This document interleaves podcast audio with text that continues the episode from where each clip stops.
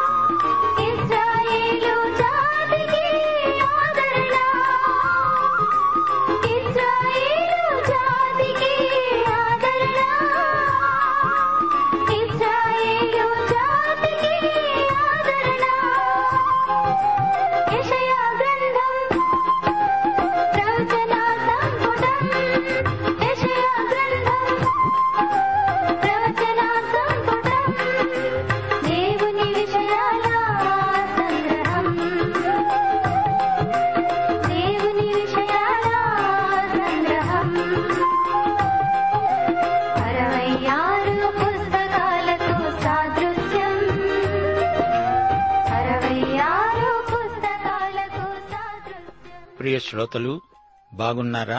మీ ఇంట్లో అందరూ కులాసాగా ఉన్నారా? మీరు రక్షిత ప్రజలు. రక్షణ నిశ్చయత కలిగి నిశ్చింతగా సమాధానంతో జీవిస్తున్నారా?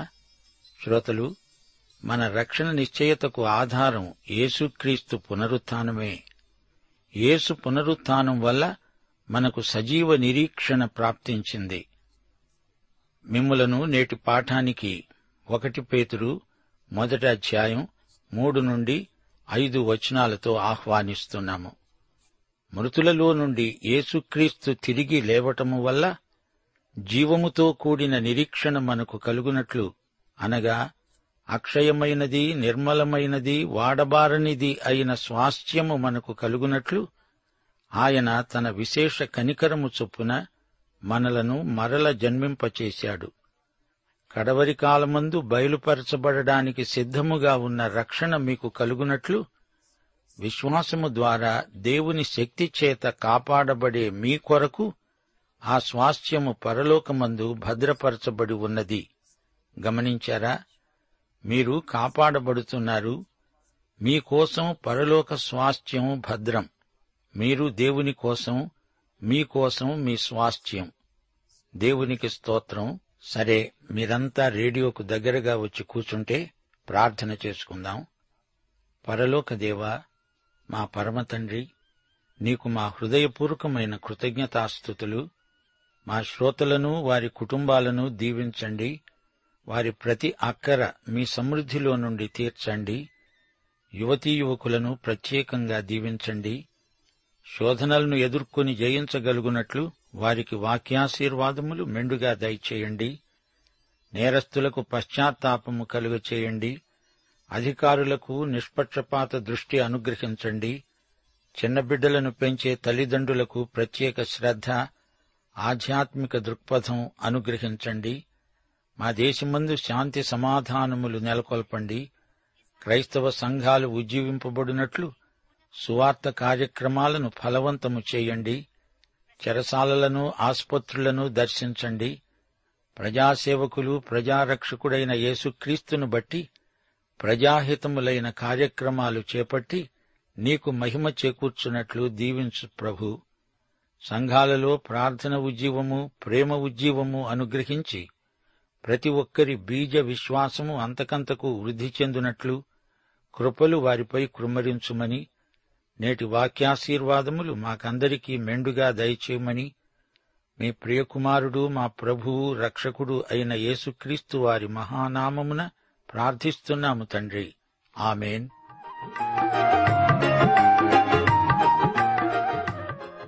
ప్రియ శ్రోతలు, ఈరోజు మనం యెషయా గ్రంథం యాభై రెండో అధ్యాయం వినబోతున్నాము. సియోను, లే లే, నీ బలమును ధరించుకో. పరిశుద్ధ పట్టణమైన యెరూషలేమా, నీ సుందర వస్త్రములను ధరించుకో. ఇక మీదట సున్నతి పొందనివాడు ఒక్కడైనా, అపవిత్రుడు ఒక్కడైనా నీ లోపలికి రాడు. అవును, దేవుడు తన ప్రజలను సమకూరుస్తాడు. వారు దేవుని నుండి బలం పుంజుకుంటారు. సియోను పరిశుద్ధ పట్టణం, పవిత్ర నగరం. పాపులు, దేవునికి దూరమైపోయిన వారు పురద్వారం గుండా లోపలికి రావటానికి వీలు కాదు. ధూళి తులుపుకో యెరూషలేమా, లేచి కూచో. చెరపట్టబడిన సియోను కుమారి, నీ మెడకట్లు విప్పుకో. నీ మెడకట్లు దాస్యానికి గుర్తులు. సియోను కుమారి, నీవింతవరకు శత్రువు చేతుల్లో చెరలో ఉన్నావు.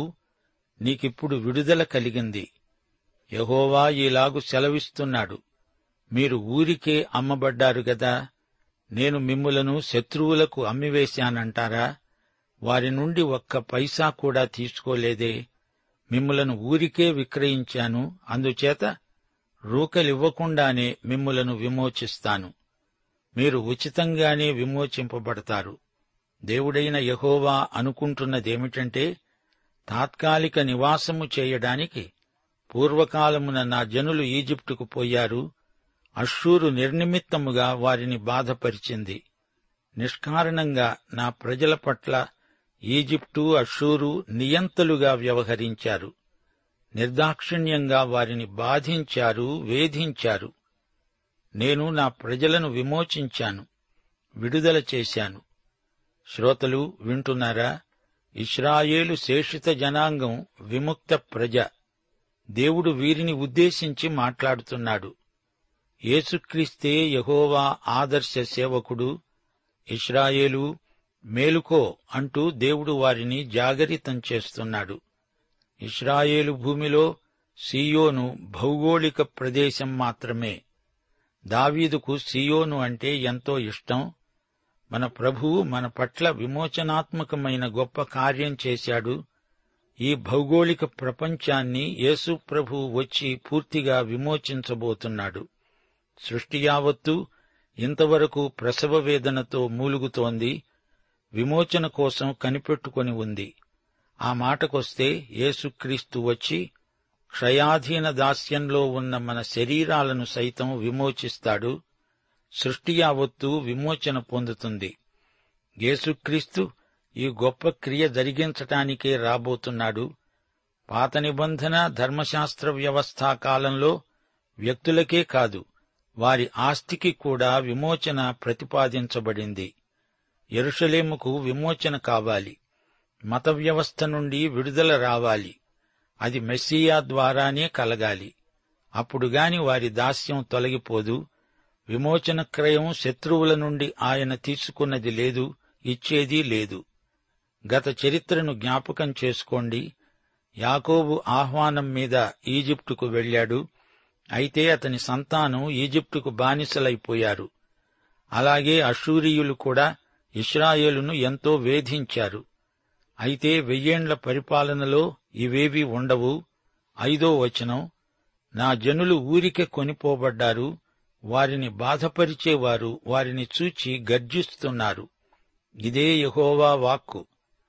దినమెల్లా నా నామము దూషించబడుతోంది. దేవుడు ప్రశ్నిస్తూ ఇదంతా ఏమిటి అంటున్నాడు. నా ప్రజలేమిటి? బానిసలైపోవటమేమిటి? నిష్కారణంగా వీరికి శత్రువుల చేతిలో ఇన్ని ఇక్కట్లు ఎందుకు కలగాలి? నా ప్రజలను అణగద్రొక్కేవారు గర్జిస్తారా? అంతగా రెచ్చిపోతున్నారేమిటి? నా నామమును దినమెల్లా దినదినము ఎడతెగకుండా దూషించటమే వారి పని. వీరి మాటలు చర్యలు అంతా దుర్భరమైన దైవ దూషణ. కావున ఇక్కడ నేనేమి చెయ్యాలి? ఇదే యెహోవా వాక్కు. నా జనులు నా నామమును తెలుసుకుంటారు. నా నామమును నా జనులకు నేనే ప్రత్యక్షపరుస్తాను. నా నామ మహాత్మ్యమెట్టిదో వారు తెలుసుకుంటారు. నేనున్నాను అని చెప్పేవాడను నేనే. మాట్లాడుతున్నది నేనే. ఉన్నవాడను అనబడినవాడను అన్నది నేనే కదా. నేనెవర్నో తెలుసుకుంటారు, నన్ను గుర్తిస్తారు. ఆ దినాన వారికి కనువిప్పు కలుగుతుంది. ఆ రోజున ఆయన బహిరంగంగా నేనే అని తనను తాను ప్రత్యక్షపరుచుకుంటాడు. మొదటిసారి ఆయన వచ్చినప్పుడు ఆయన స్వకీయులే ఆయనను అంగీకరించలేదు. ఈసారి అందరూ ఆయనను అంగీకరించక తప్పదు. ఏడో వచనం, సువార్తను ప్రకటిస్తూ సమాధానాన్ని చాటిస్తూ రక్షణ సమాచారము ప్రకటించేవాని పాదములు, నీ దేవుడు ఏలుతున్నాడని సీయోనులో చెబుతున్న వాని పాదములు పర్వతముల మీద ఎంతో సుందరములై ఉన్నవి. సువార్త రక్షణ వార్త. ఇది సమాధాన సువార్త. ఈ సువార్తను చాటించటానికి పర్వతసీమల్లో తిరిగే సువార్తికుల పాదములు ఎంతో సుందరమైనవి. ఇశ్రాయేలు దేవుడే ఏలిక, ఆయన పరిపాలిస్తాడు అనే వార్తను ప్రకటించేవారు ధన్యులు. తిరిగి తిరిగి వారి పాదాలు దేవుని దృష్టిలో ఎంతగానో రాణిస్తాయి, అందంగా కనపడతాయి. సువార్తికుల పాదాలను దేవుడు ఎంతగానో ప్రశంసిస్తున్నాడు. రోమాపత్రిక పదో అధ్యాయం పదిహేనో వచనంలో అపొస్తలుడైన పౌలు ఇదే వచనాన్ని ఉదహరిస్తున్నాడు. ప్రకటించేవారు లేకుండా వారెలా వింటారు? ఇందు విషయమై వ్రాయబడి ఉన్నది, ఉత్తమమైన వాటిని గూర్చిన సువార్తను ప్రకటించు వారి పాదాలు ఎంతో సుందరమైనవి. దేవునికి స్తోత్రం. ఆలకించు, నీ కావలివారు పలుకుతున్నారు, కూడుకొని బిగ్గరగా పాడుతున్నారు. యెహోవా సీయోనును మరల రప్పించగా వారు కన్నులార చూస్తున్నారు. తాము చూస్తూ ఉండగానే యెహోవా తన ప్రజలను వారి స్వస్థలానికి రప్పిస్తున్నాడు. ఇది చూచి వారెంతో ఉల్లసిస్తున్నారు, ఆనందగానాలు సలుపుతున్నారు. ప్రాకారముల మీద కావలివారు రేయైనా పగలైనా దేవుణ్ణి స్తుతిస్తూ ఉంటారు. వారు మౌనంగా ఉండరు. యెరూషలేమునందు పాడై ఉన్న స్థలములారా, ఉత్సహించి ఏకముగా సంగీతగానం చెయ్యండి. యెహోవా తన జనులను ఆదరించాడు, యెరూషలేమును విమోచించాడు. యెరూషలేము శిథిలాలు ఉద్రేకంతో ఆనందగీతాలు ఆలపించటం విశేషం. దేవుడు తన ప్రజలకు ఆదరణ గొలిపే మాటలు చెప్పాడు, గొప్ప కార్యం జరిగించాడు. విమోచనాత్మక క్రియ చేసి ఆదరణ కలిగించాడు. సమస్త జనముల కన్నుల ఎదుట యెహోవా తన పరిశుద్ధ బాహువును బయలుపరిచాడు. భూదిగంత నివాసులందరూ మన దేవుని రక్షణ చూస్తారు. సకల శరీరులు దేవుని రక్షణను కన్నులార చూస్తారు. వంకర మార్గాలు తిన్ననివవుతాయి, కరుకు మార్గాలు నున్నవి అవుతాయి.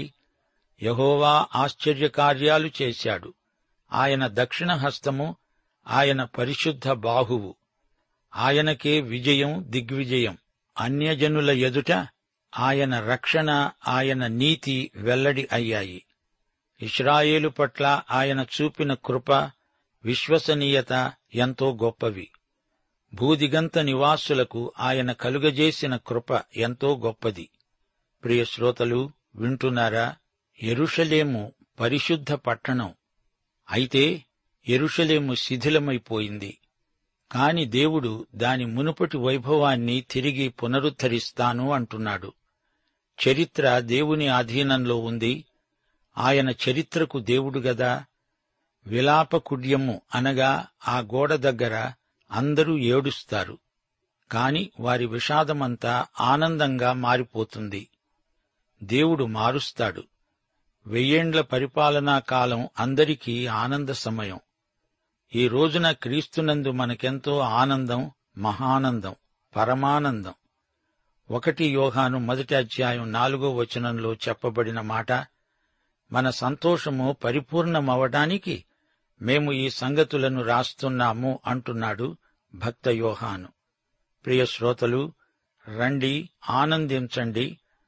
మత్తయి శుభవార్త ఆరో అధ్యాయం పదో వచనంలో ప్రభువు ఆకాంక్ష, నీ రాజ్యము వచ్చునుగాక. ప్రభువు వారి ప్రార్థన కోరిక తీరా నెరవేరినప్పుడు వెయ్యేండ్ల ఏలుబడి కాలంలో మన ఆనందానికి అవధులుండవు. అందులో కన్నీరుండదు, బాధ ఉండదు, ఏడ్పు ఉండదు. అంతటా ఆనందోత్సాహాలు వెల్లివిరుస్తాయి. పదకొండో వచనం, వెళ్ళండి, పోండి, అక్కడి నుండి వెళ్ళిపోండి, అపవిత్రమైన దేనినీ ముట్టకండి, దాని యొద్ద నుండి తొలగిపోండి. యెహోవా సేవోపకరణములను మోసేవారలారా, మిమ్మును మీరు పవిత్రపరచుకోండి. మీ సంకెళ్లను, దాస్య బంధకాలను తెంచి అవతల పారేయండి. బబులోనును దానికి సంబంధించిన అపవిత్ర సంకేతాలన్నిటినీ వదిలించుకోండి. మీరు దేవునికి చెందిన పరిశుద్ధ ప్రజలు కదా. మిమ్మును మీరు పవిత్రపరచుకోండి. శుచిగా, పరిశుద్ధంగా ప్రభువు సేవోపకరణములను మోస్తూ మీ స్వంత స్థలంలో అడుగిడండి. పదండి, మీరు త్వరపడి బయలుదేరరు, పారిపోయే రీతిగా వెళ్లరు. యెహోవా మీ ముందర నడుస్తాడు. ఇశ్రాయేలు దేవుడు మీ సైన్యపు వెనుకటి భాగమును కావలి కాస్తాడు. చూడండి, మీరేమీ భయపడనక్కర్లేదు. ప్రాణాల కోసం పరిగెత్తిపోవాల్సిన పనిలేదు. మీ ప్రభువు మీకు ముందు నడుస్తూ ఉంటే ఇంకా భయమెందుకు? వెనుక నుండి కూడా మిమ్ములను కాపాడతాడు. ఇశ్రాయేలు దేవుడు మీకు కాపుదల. రెండు కొరింథీ ఆరో అధ్యాయం పదిహేడో వచనం, మీరు వారి మధ్య నుండి బయలువెడలి, ప్రత్యేకంగా ఉండండి, అపవిత్రమైన దానిని ముట్టవద్దని ప్రభువు చెబుతున్నాడు. నీతిమంతులు నడిచే మార్గం సరైనది. పదమూడో వచనంలో దేవుని సేవకుడు శ్రమబాధితుడు, అందరిచేత విసర్జింపబడినవాడు. ఆలకించండి, నా సేవకుడు వివేకముగా ప్రవర్తిస్తాడు. అతడు హెచ్చింపబడి ప్రసిద్ధుడై మహాఘనుడుగా ఎంచబడతాడు. నిన్ను చూచి ఏ మనిషి రూపము కంటే అతని ముఖమును, నరరూపము కంటే అతని రూపమును చాలా వికారమని చాలామంది ఏలాగు విస్మయముందారో, అలాగే అతడు అనేక జనములను చిలకరిస్తాడు. రాజులు అతణ్ణి చూచి నోరు మూసుకుంటారు. తమకు తెలియజేయబడని సంగతులు వారు చూస్తారు, తాము వినని దానిని గ్రహిస్తారు. ఈ వచనాలలోని వ్యక్తి యేసుక్రీస్తే. ఫిలిప్పీ పత్రిక రెండో అధ్యాయం తొమ్మిదో వచనంలో చూచి ఈ ప్రవచనం నెరవేర్పును గుర్తించండి. ఆయన దేవుని స్వరూపము గలవాడై ఉండినా మనుష్యుల పోలికగా పుట్టి దాసుని స్వరూపమును ధరించుకొని తనను తానే రిక్తునిగా చేసుకున్నాడు. ఆకారమందు మనుష్యుడుగా కనపడి శిలువ మరణము పొందునంతగా విధేయత చూపినవాడై తనను తాను తగ్గించుకున్నాడు. అందుచేత పరలోకమందున్న వారిలో గాని, భూమి మీద ఉన్నవారిలో గాని, భూమి కింద ఉన్నవారిలో కాని ప్రతివాని మోకాలు యేసు నామమున వంగునట్లు, ప్రతివాని నాలుక తండ్రి అయిన దేవుని మహిమార్థమై యేసుక్రీస్తు ప్రభువని ఒప్పుకొనున్నట్లు దేవుడు ఆయనను అధికముగా హెచ్చించి ప్రతి నామమునకు పరిణామమును ఆయనకు అనుగ్రహించాడు. ఈ సందర్భంలో రోమాపత్రిక పదిహేనో అధ్యాయం ఇరవై ఒకటో వచనం, ఆయనను గూర్చిన సమాచారము ఎవనికి తెలియబడలేదో వారు చూస్తారని, వినని వారు గ్రహిస్తారని వ్రాయబడింది. కీర్తనలు ఇరవై రెండు వచనాలు ఆరు ఏడు. నేను నరుడను కాను, నేను పురుగును, నరులచేత నిందించబడినవాడను, ప్రజలచేత తృణీకరించబడినవాడను. నన్ను చూచిన వారందరూ పెదవులు విరిచి తల ఆడిస్తూ నన్ను అపహసిస్తున్నారు. ప్రియశ్రోతలు, వింటున్నారా? నీవు పుట్టావు అంటే నీ తల్లి ఎంతో ప్రసవవేదన పడి నిన్ను కన్నది అని అర్థం. అలాగే మనలను నూతన సృష్టిగా చేయడానికి ప్రభువు ఎంత వేదన చెందాడో ఒక్కసారి యోచించండి. యేసుక్రీస్తు శిలువ వేతను ఒక్కసారి ధ్యానించండి. యేసు శిలువపై ఏమి చేశాడో అదంతా ఏ మానవుడు పూర్తిగా గ్రహించజాలడు. అసలు ఆ క్షణంలో అంతటా గాఢాంధకారం అలుముకున్నది. ఏ మానవమాత్రుడూ అది పూర్తిగా చూడలేడు, చూడలేదు కూడా. శిలువే దేవుని బలిపీఠం, దానిపై దేవుని గొర్రెపిల్ల బలి, లోక పాపమంతటినీ మోసుకొనిపోయిన దేవుని గొర్రెపిల్ల. ఆ చివరి మూడు గంటల తరువాత దేవుని వెలుగు శిలువపై ప్రసరించింది. యేసు శరీరం మాంసపు ముద్ద అయింది. ఆయన అందమంతా ఏమైంది? యేసు మన కోసం తనను తానే బలిగా అర్పించుకున్నాడు. అది అసలు రహస్యం. ఆయన రూపం వికారమైంది. ఎందుకు? నీకోసమే, నా కోసమే. ఆయన అనేక జనములను చిలకరిస్తాడు. అంటే విస్మయమును ఆశ్చర్యమునే ఆయన అన్ని జాతులపై, అన్యజాతులపై కూడా చిలకరిస్తాడు. చిలకరింపు అంటే దేవుని రక్తపు పలకరింపు. ఆయన మరణం అనేకులను ఆశ్చర్యచకితులను చేస్తుంది. యేసు మరణం ఇహపరములలో ఎంతో ఆశ్చర్యకరం. మర్మమును ఎవరూ పూర్తిగా వివరించజాలరు. విశ్వాసమే మన ప్రతిస్పందన. శ్రోతలు, శిలువపై వ్రేలాడే యెహోవా సేవకుణ్ణి యేసుక్రీస్తును మీ ఆత్మనేత్రాలతో చూడండి. ఆయన నిర్దాక్షిణ్యంగా కొట్టబడ్డాడు, ఆయన రక్తం కార్చాడు. అయితే ఆయన శ్రమలు లోకాన్ని శుద్ధి చేస్తాయి, పవిత్రీకరిస్తాయి. ఒకటి పేతురు మొదటి అధ్యాయం రెండో వచనం. మనము యేసుక్రీస్తు రక్తము వలన ప్రోక్షించబడిన వారము. సోదరీ సోదరులారా, ప్రియ శ్రోతలారా, యెషయా గ్రంథంలో పరిశుద్ధాత్మ పలుసార్లు పేర్కొనబడ్డాడు. పదకొండో అధ్యాయం రెండో వచనంలో యెహోవా ఆత్మ జ్ఞాన వివేకములకు ఆధారమైన ఆత్మ, ఆలోచన బలములకు ఆధారమైన ఆత్మ, తెలివిని యెహోవా యెడల భయభక్తులను పుట్టించే ఆత్మ ఆయన మీద, అనగా యేసుక్రీస్తు మీద నిలుస్తాడు. యెషయా ముప్పై రెండో అధ్యాయం పదమూడో వచనం. పరిశుద్ధాత్మ పైనుండి మన మీద కుమ్మరించబడినప్పుడు అదే గొప్ప ఆశీర్వాదం. యెషయా ముప్పై నాలుగో అధ్యాయం పదహారు వచనం.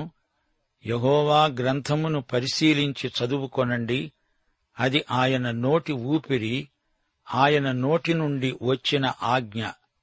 యెషయా నలభయో అధ్యాయం పదమూడో వచనం. యెహోవా ఆత్మే ఆలోచనాత్మ, వివేకాత్మ, న్యాయాత్మ, జ్ఞానాత్మ. నలభై రెండో అధ్యాయం మొదటి వచనం. దేవుని సేవకుడు, దేవుడు ఏర్పరచుకున్నవాడు, దేవునికి ప్రాణప్రియుడు అయిన క్రీస్తునందు ఉన్న ఆత్మ పరిశుద్ధాత్మ. యెషయా గ్రంథం నలభై నాలుగో అధ్యాయం మూడు నుండి ఐదో వచనం వరకు. దేవుని సంతతి మీద కుమ్మరించబడిన ఆత్మ, దేవుని ఆత్మ నింపుదల వల్ల దేవుని బిడ్డలు వర్ధిల్లుతారు. యెషయా గ్రంథం నలభై ఎనిమిదో అధ్యాయం పదహారో వచనం. ప్రభువైన యెహోవా ఆయన ఆత్మ ఏకీభవించి ప్రవక్తను సేవకై ప్రత్యేకించారు. అపొస్తలుల కార్యములు పదమూడో అధ్యాయం రెండో వచనం. వారు ప్రభువును సేవిస్తూ ఉపవాసము చేస్తూ ఉండగా పరిశుద్ధాత్మ వారితో అన్నాడు, నేను బర్నబాను సౌలును అనగా పౌలును పిలిచిన పని కొరకు వారిని నాకు ప్రత్యేకపరచండి. ప్రియ శ్రోతలు, బైబిలంతటా యేసుక్రీస్తు ప్రత్యక్షం ఉంది. బైబిలు యేసు పుస్తకం. యేసుక్రీస్తు బైబిలుకు కేంద్రంలో ఉన్న కథానాయకుడు. మానవులను, మానవతను ప్రేమించి ప్రాణం పెట్టిన మహాశ్రమబాధితుడు. యెషయా గ్రంథంలో యేసు ఎంత తేటగా కనిపిస్తాడో చూచారా? యేసు పాత నిబంధన ప్రవచనాలను నెరవేర్చిన, నెరవేరుస్తున్న ప్రవచనమూర్తి. యేసు మనుష్య కుమారుడు, దేవుని కుమారుడు. యేసుక్రీస్తే మెస్సియా. యేసుక్రీస్తు మానవుల పాపాలను క్షమించడానికి దేవుని అధికారం పొందినవాడు. ఆయన మన ప్రభువు, రక్షకుడు. లూకాసువార్త పంతొమ్మిదో అధ్యాయం పదో వచనం, నశించిన దానిని వెదకి రక్షించే రక్షకుడు. యోహాను సువార్త పదమూడో అధ్యాయం పదమూడు పద్నాలుగు వచనాలలో ప్రభువు అన్నాడు, బోధకుడని, ప్రభువని మీరు నన్ను పిలుస్తున్నారు. నేను బోధకుడను, ప్రభువును గనుక మీరు ఇలా పిలవడం న్యాయమే. కాబట్టి ప్రభువును బోధకుడను అయిన నేను మీ పాదములు కడిగిన ఎడల మీరు ఒకరి పాదాలు ఒకరు కడుగవలసిందే. అంటే యేసు నాకు నీకు ఏమి చేశాడో అదే మనం ఒకరికొకరం చేసుకుంటూ ఉండాలి. పాఠం సమాప్తం. ప్రభు అయిన యేసుక్రీస్తు వారి కృప, తండ్రి అయిన దేవుని ప్రేమ, పరిశుద్ధాత్మ యొక్క అన్యోన్య సహవాసము మనకందరికీ సదాకాలము తోడై ఉండునుగాక. ఆమేన్.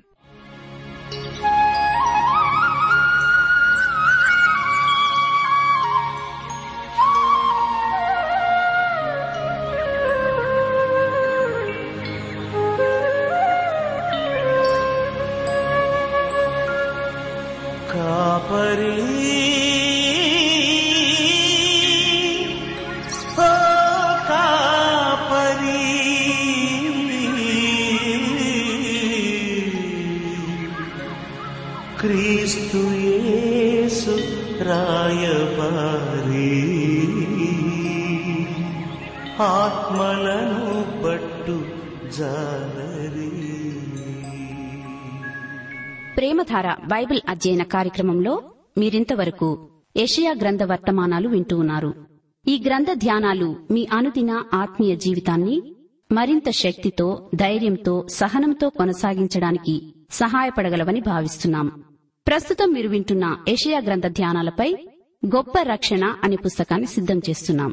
గొప్ప రక్షణ అనే ఈ పుస్తకాన్ని పొందగోరేవారు ఈ రోజే మాకు వ్రాసి లేదా ఫోన్ చేసి మీ పేరు నమోదు చేయించుకోవచ్చు.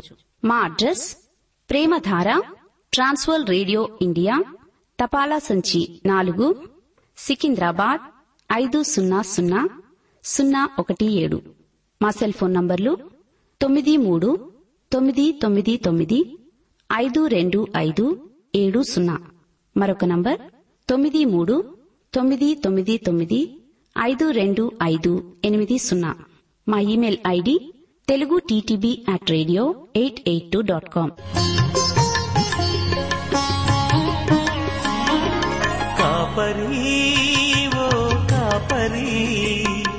క్రీస్తు యేసు రాయబారి ఆత్మలను పట్టు జాలరి. కాపరి, ఓ కాపరి, క్రీస్తు యేసు రాయబారి ఆత్మలను పట్టు జాలరి. దేవుని మందకు మాదిరి, దేవుని మందకు మాదిరి, కాపరి, ఓ కాపరి.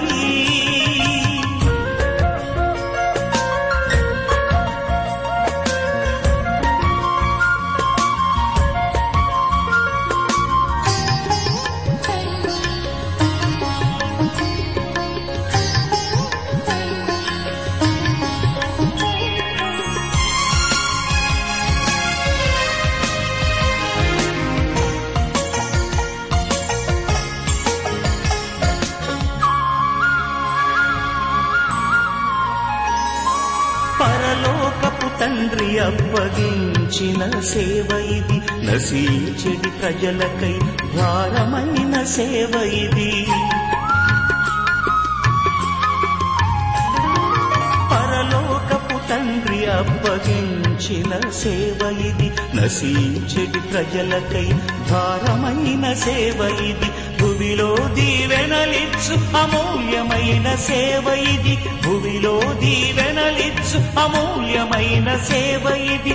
దేవలోకములు కిరీటము సగు సేవ ఇది. దేవలోకములో కిరీటము సగు సేవ.